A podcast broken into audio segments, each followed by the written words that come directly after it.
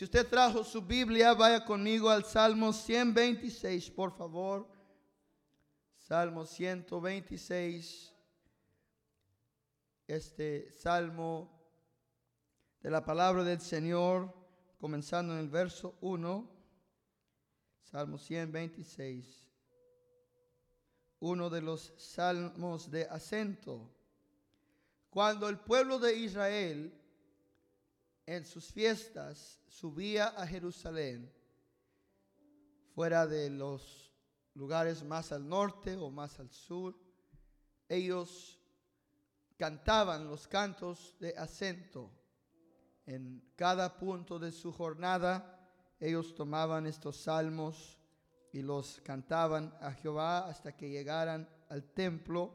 Los salmos de acento comienzan en el, en el Salmo 120 y son salmos de adoración a Dios. Entre ellos está el salmo que dice, me alegré con los que me decían, a la casa de Jehová iremos.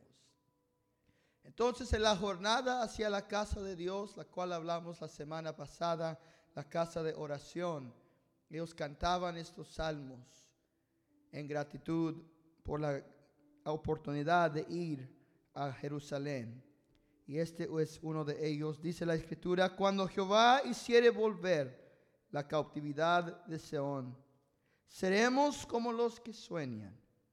Entonces nuestra boca se llenará de risa y nuestra lengua de alabanza. Entonces dirán entre las naciones, grandes cosas ha hecho Jehová con estos. Grandes cosas ha hecho Jehová con nosotros estaremos alegres. Haz volver nuestra cautividad, oh Jehová, como los arroyos del Negev.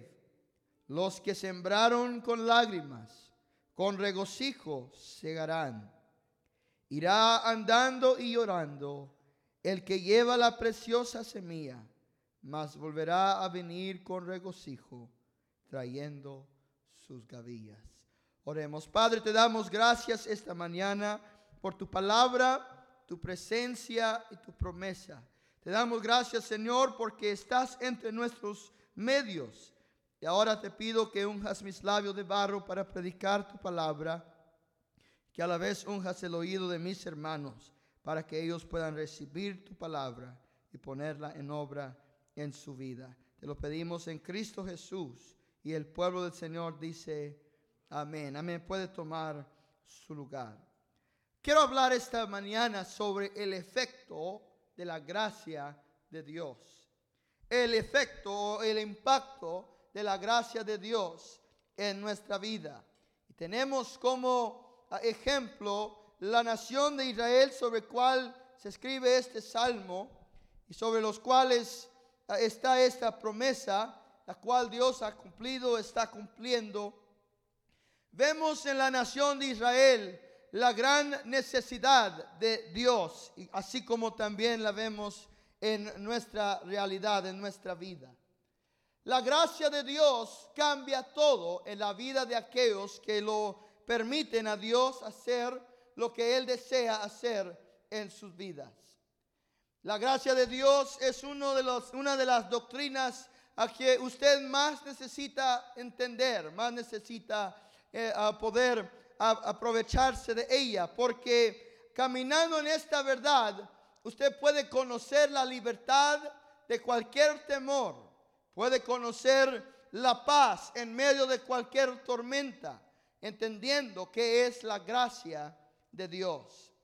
La gracia de Dios representa dos cosas en la palabra del Señor. Primero, la gracia de Dios representa el favor inmerecido de Dios.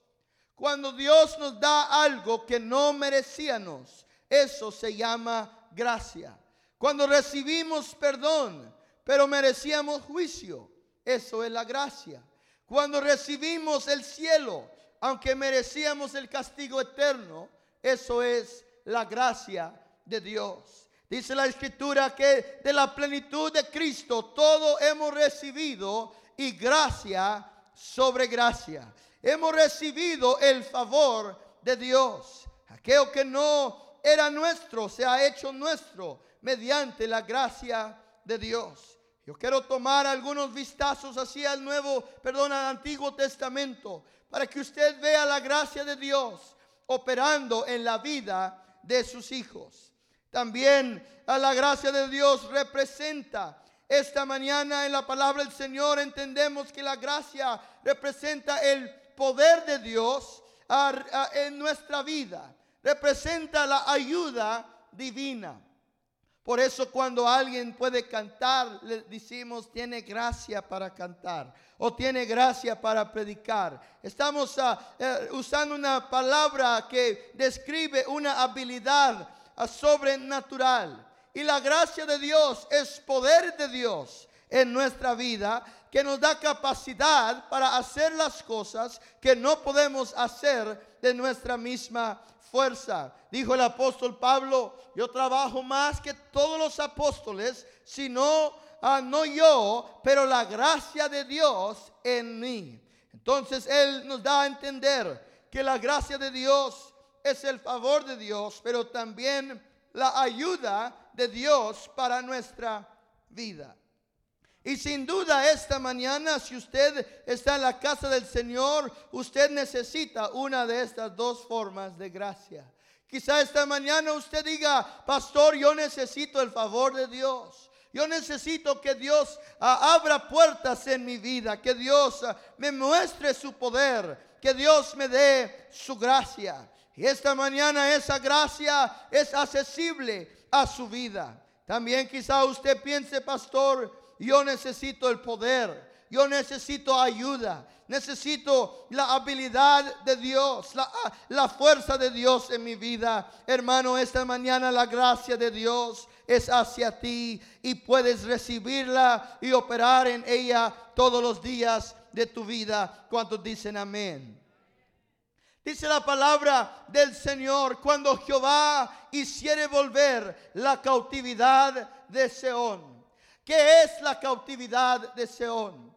La cautividad de Seón se ah, reconoce como un periodo de 70 años, en la cual la nación de Israel fue llevada como eh, una nación eh, eh, en exilio hacia Babilonia. Ellos habían dejado a Dios habían olvidado sus preceptos, habían ignorado su ley, habían abandonado su palabra.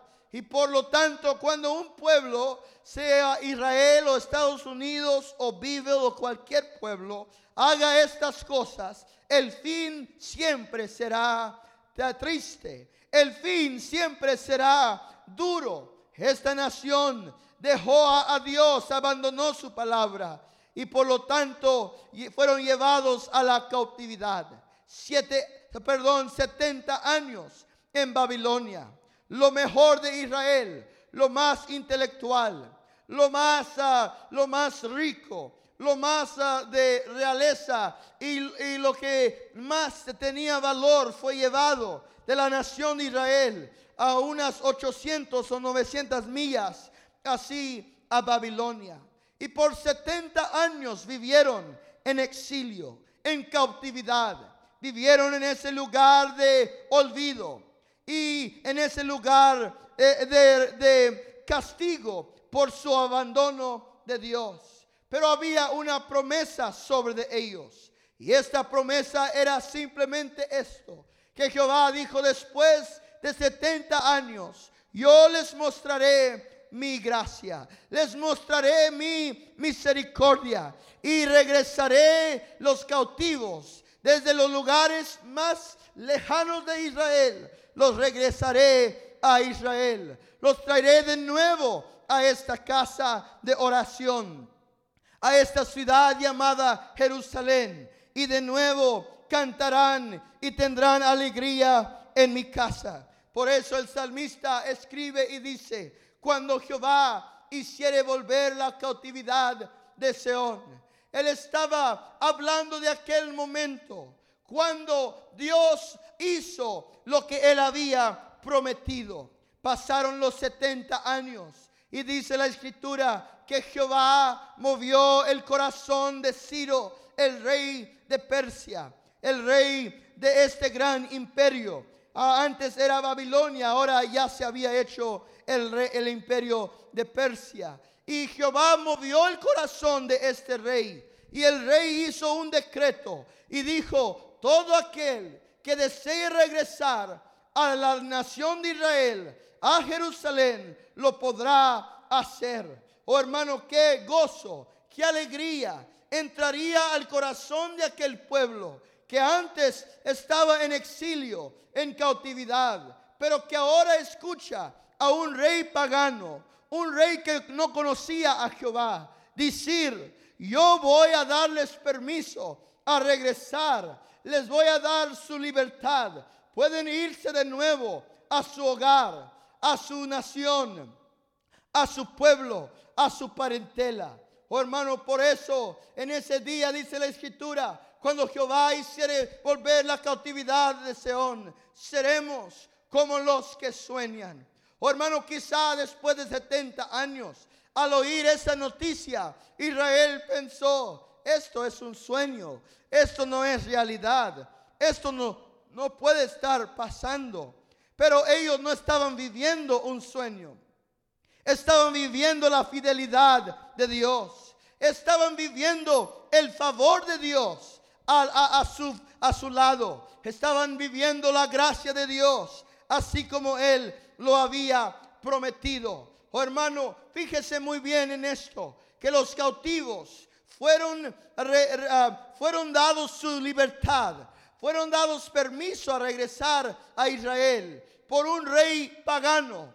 Y hermano, eso es para que usted reconozca que cuando Dios decide obrar en nuestra vida, no importa quién sea el instrumento que Él tenga que usar, Él va a obrar en nuestra vida. Él va a hacer lo que Él ha deseado hacer. Alguien alabe a Dios esta mañana. Porque Él puede usar a un mayordomo que no conoce a Dios para bendecirlo a usted. Él puede usar a un alcalde que no conoce a Dios para poner en orden las cosas que usted necesita. Él puede usar a un abogado que no teme a Dios para traer victoria a su vida. Usted no tiene que temer cómo Dios lo va a hacer. Simplemente entienda esto, que cuando Jehová lo haga será por su gracia y para su gloria. Y Él usará el instrumento que Él desee hacer para hacerlo. Oh, hermano, llegarán días en su vida, sin duda han llegado, dados por la gracia de Dios, dados por el favor de Dios, cuando usted pensará, estoy soñando, esto puede ser real, será real esto. Oh hermano, eso es porque a veces esperamos mucho tiempo para ver a Dios obrar en nuestra vida o en la vida de nuestra familia. Pero usted siempre debe vivir con una expectativa que Jehová va a hacer volver la cautividad. Y aquello que se ve imposible será puesto en posibilidad. Aquello que se ve difícil será hecho fácil. Y usted dirá, estoy soñando. No, estoy viendo la gracia y la gloria de Dios en mi vida. Estoy viendo la gracia y el favor de Dios en mi familia. Si lo espera, diga amén. Dice ahí la escritura, entonces nuestra boca se llenará de risa y nuestra lengua de alabanza. Oh, hermano, cuando Jehová hizo volver la cautividad de Seón, cuando ellos vieron la gracia de Dios, su boca se llenó de alabanza para Dios, se llenó de gratitud para Dios. ¿Por qué? porque ellos habían visto la grande y poderosa mano del favor de Dios a, su lado. Siguiente, tenemos la historia de la moabita llamada Ruth. Esta mujer era mujer gentil. Dice la escritura que a Noemí y su esposo habían salido de Belén y habían ido hacia a Moab porque había una sequía en Belén. Entonces allá eh, sus hijos se casaron y después de algunos años murió el esposo de Noemí y murieron sus dos hijos. Y sus dos hijos dejaron dos nueras. Una de ellas se llamaba, se llamaba Ruth. Entonces Noemí, siendo viuda y estando ya lista para regresarse a casa, le dijo a sus nueras, regresen a sus familias, ya que yo no voy a tener hijos, ya no tengo la facilidad de proveerles un esposo. Mejor regresense a su casa. Y estas señoritas tenían una decisión que hacer. Una de ellas ah, se regresó a su hogar y Orpa se regresó a su familia. Pero Ruth le dijo a Noemí, donde tú vayas, yo iré. Tu Dios será mi Dios y tu pueblo será mi pueblo. Y esta mujer gentil se unió al plan y al propósito de la nación de Israel. Siendo gentil, ella, ah, ella entró a lo que era el pueblo judío. Entonces ellas dos viajan a, de Moab a, Jerusalén, a Israel. Se regresan a Belén. Pero cuando regresan a Belén, está la situación de ellas muy crítico. Ellos están, ellas están ah, en una situación de hambre. No tienen recursos financieros. Están desesperadas. Están en una gran necesidad. Y Noemí le dice a Ruth, mira Ruth, eh, en nuestra nación hay un plan de, de sostén para los pobres. Vamos a tener que operar en ese plan. En ese día no había welfare, no había ayuda como da el gobierno. Entonces ellos tenían un plan establecido por Dios. Y este era el plan, que en cada labor donde había una siembra ah, de, trigo o de cebada, que no se podía cosechar las esquinas de la labor. Y esto era para que los pobres vinieran a recibir ah, de, esa, de esa esquina un poco de, de trigo para llevarse a casa y comer. Y luego también estaba la ley que cuando iba eh, ah, la cosecha del, trigo y iba levantando la cosecha aquel trabajador, si le caía trigo al suelo, no lo podía levantar. Tenía que dejarlo ahí para que los pobres vinieran y recogieran aquello que se había quedado sobre la labor. Esta era la forma en la cual Dios proveía para los pobres en esa época. Entonces ah, Noemí le dice a Ruth, tienes que ir a la labor, ve y búscate una labor para que tú puedas ah, recibir un poco de trigo, traerlo a casa y podamos comer. Oh, hermano, y Ruth salió y salió a, a esas labores donde estaban cosechando. Y cuando dice la escritura que ella llegó a la labor de Boaz, a un hombre muy rico, un hombre de grande influencia, un hombre el cual tenía el poder para ayudarla o para, ah, para ponerla a un lado. Ella no sabía dónde estaba llegando, pero estaba siendo guiada por la gracia de Dios. Estaba siendo guiada por, por la mano del Dios Todopoderoso. Dice la escritura que cuando ella iba ahí en los surcos levantando los trigos que se habían quedado atrás y poniéndolo en su canasta. Boaz la vio y le preguntó a uno de los trabajadores y le dijo, ¿quién es esa mujer? Ah, ¿quién es esa mujer? Y Boaz cuando la vio tuvo gracia sobre ella. Y él dijo, ¿quién es esa mujer? Y le dijeron, ella es la nuera de Noemí, la cual acaba de regresar de Moab. ¿Y qué dijo Boaz? Le dijo a aquel trabajador, mira, cuando vayas en el circo y, y vayas trabajando, de vez en cuando déjale una mano llena de trigo para que ella la recoja. Déjale una mano llena a propósito. Yo veo a Ruth esta mañana que ella va recogiendo un trigo aquí y un trigo allá, un poco aquí y un poco allá pero de repente ve una mano llena eh, ahí de trigo y la recoge. Y luego de repente ve otra mano llena de trigo y la recoge. Y de repente ve otra mano llena. Y para cuando ella acuerda su canasta, va rebosando de trigo. ¿Por qué? Porque había hallado gracia delante de los ojos de aquel hombre. Oh, hermano, esta mañana quizá usted llegó recogiendo un trigo aquí y un trigo allá, pero le vengo a anunciar que usted es hijo y hija de Dios y Él ha dado favor y gracia a su vida. Espere esta semana ver las manos llenas de provisión de su Dios. Alguien alabe a Dios esta mañana.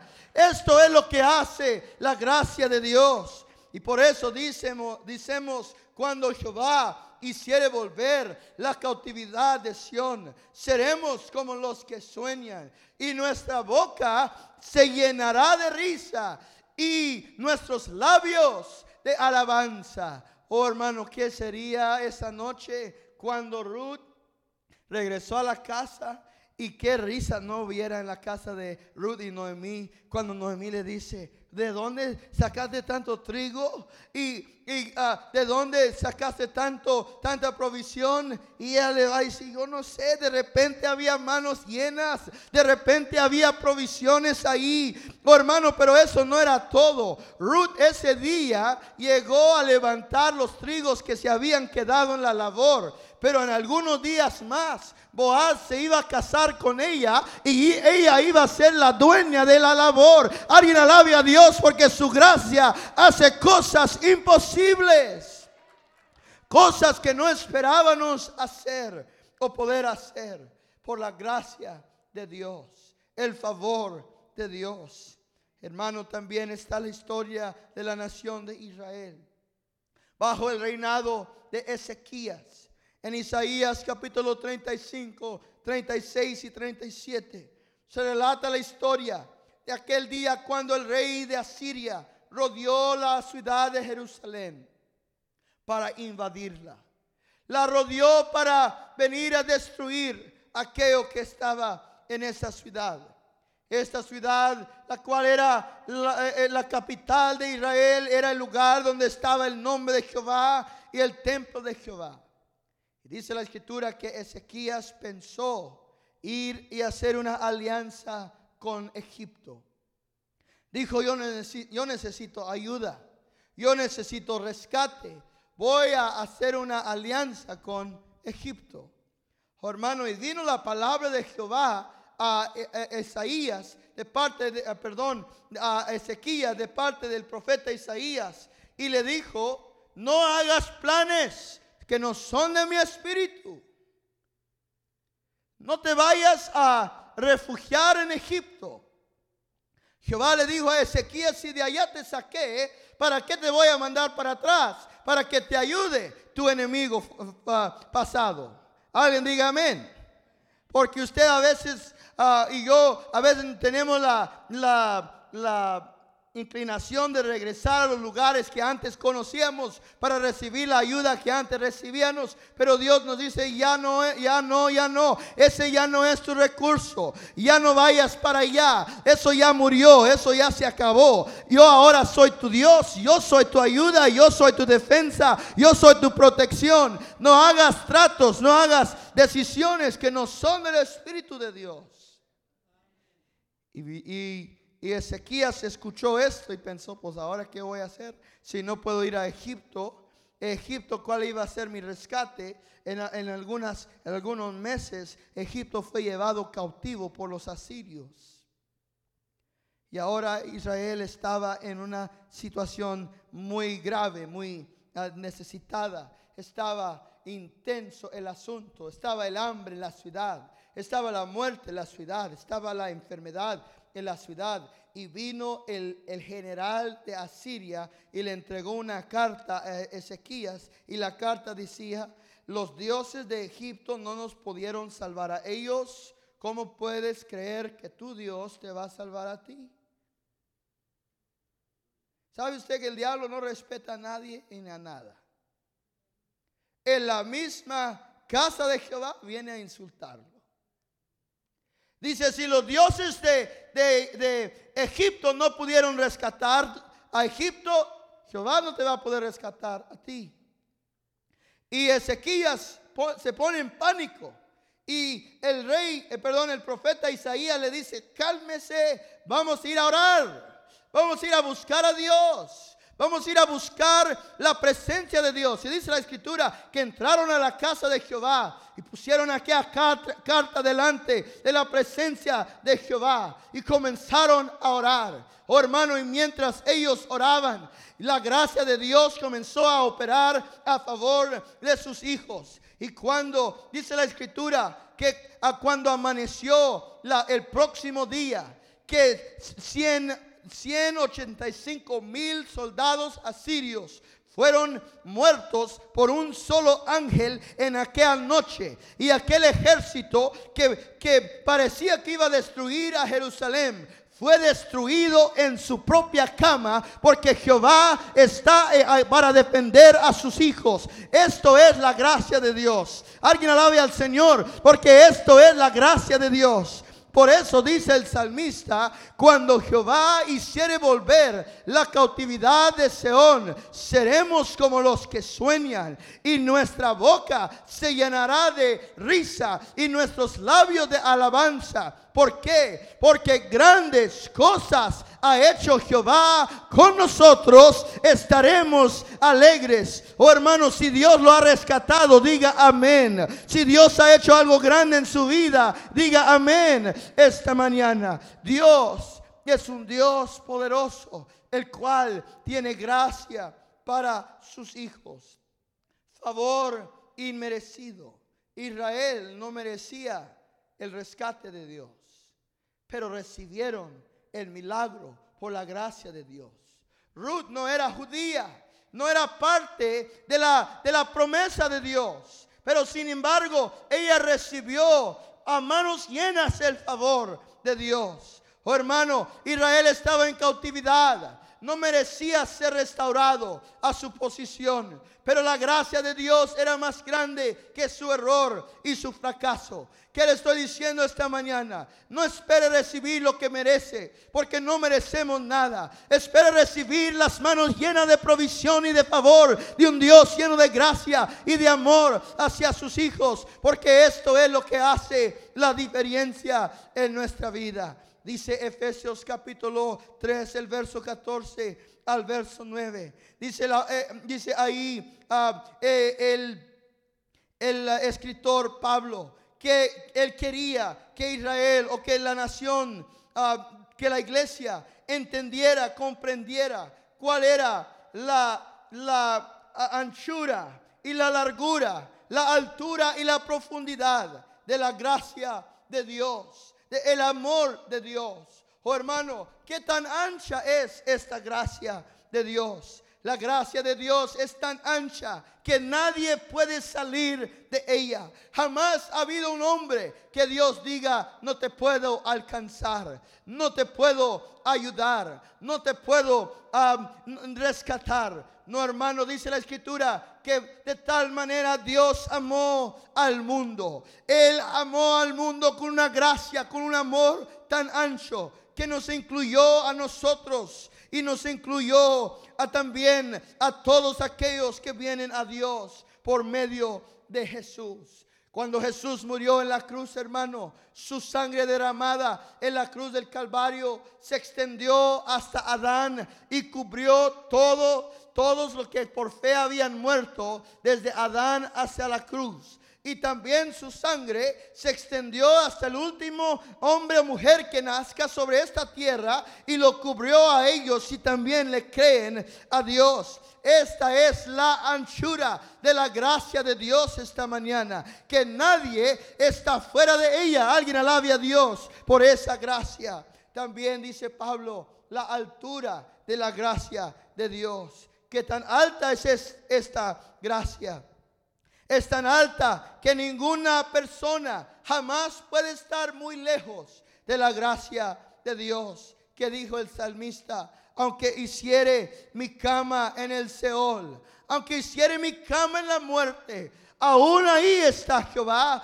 Y si me montare sobre la luna, dice el salmista, aún ahí está tu presencia, oh Señor. Oh hermano, no hay quien se pueda, pueda ir más allá que la altura de la gracia de Dios. Si usted dice no, a mí no, Dios no me puede amar, a mí. Dios no me puede perdonar, a mí, hermano, usted no conoce todavía la grandeza de la gracia de Dios. Luego también dice la longitud, que tan lejos va esta gracia, va hasta los fines y los confines de la tierra, hasta ese lugar más remoto, más escondido. Si usted, hermano, un día en la desesperación, un día en la depresión, en la ansiedad, y la angustia de la vida se va a esconder en un monte donde nadie lo ve, donde nadie lo conoce. Ahí no va a estar solo, ahí estará Dios para acompañarlo. Esta es la gracia de Dios, la cual nos alcanza donde sea que hemos ido. Y ahí está su presencia. Dice el Salmo 36 y verso 5 que la, eh, la gracia de Dios o la misericordia de Dios se extiende hasta los cielos. Su fidelidad se extiende hasta los cielos y su justicia más que la montaña. Oh hermano, usted ha pensado en la grandeza de los cielos. Así como los cielos son grandísimos. Así es la gracia eterna de Dios, el favor de Dios para tu vida y para tu familia. Alguien diga amén. ¿Y cuál es la profundidad de esta gracia? Esta gracia es más profunda que tu más profundo dolor. Es más profunda que tu más profunda ansiedad. Si usted cae hacia abajo, hasta lo último, si usted cae al no poder caer más, Dios es aún más profundo que eso. Y su gracia es aún más profundo que esa necesidad. Oh hermano, si usted está en un pozo de, de 100 metros de, de longitud, Dios trae un mecate de mil metros. Esa es la gracia de Dios. Usted necesita tanto así, pero Él trae más que usted necesita, porque esa es su gracia. Usted no puede ir a ningún lugar en su vida, no puede llegar a ningún lugar en su vida donde su gracia no sea suficiente para ti. Y esta mañana le quiero recordar eso simplemente, porque quizá está pasando por un momento en el cual usted piensa, ¿quién me va a sacar de esto? ¿Cómo voy a salir adelante? Quizá como Pablo, usted ha dicho, Señor, quítame este aguijón en mi carne. Quítame este problema, quítame esta necesidad. No sé qué voy a hacer. Y el Señor esta mañana te dice, no hay lugar donde mi gracia no te pueda alcanzar. No hay lugar donde mi gracia no te pueda apoyar. No hay necesidad en tu vida sobre la cual mi gracia no reina, sobre la cual yo no soy Dios poderoso. Y yo haré grandes cosas contigo. Y estarás alegre porque yo soy tu Dios. Dice la escritura allí las naciones, las naciones verán al pueblo de Dios y dirán, grandes cosas ha hecho Jehová con ellos. ¿Qué van a decir tus amigos?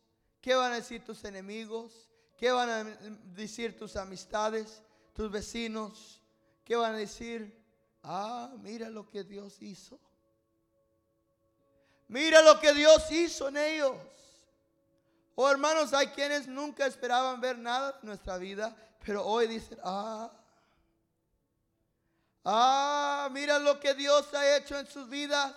Y usted no se preocupe por lo que dicen los demás. Usted preocúpese por caminar y estar parado firme en la gracia poderosa de Dios. Y Dios hará grandes cosas como Él lo ha prometido. Alguien diga amén esta mañana en la casa del Señor. Vamos a ponernos en pie. Y vamos a venirnos a este altar esta mañana.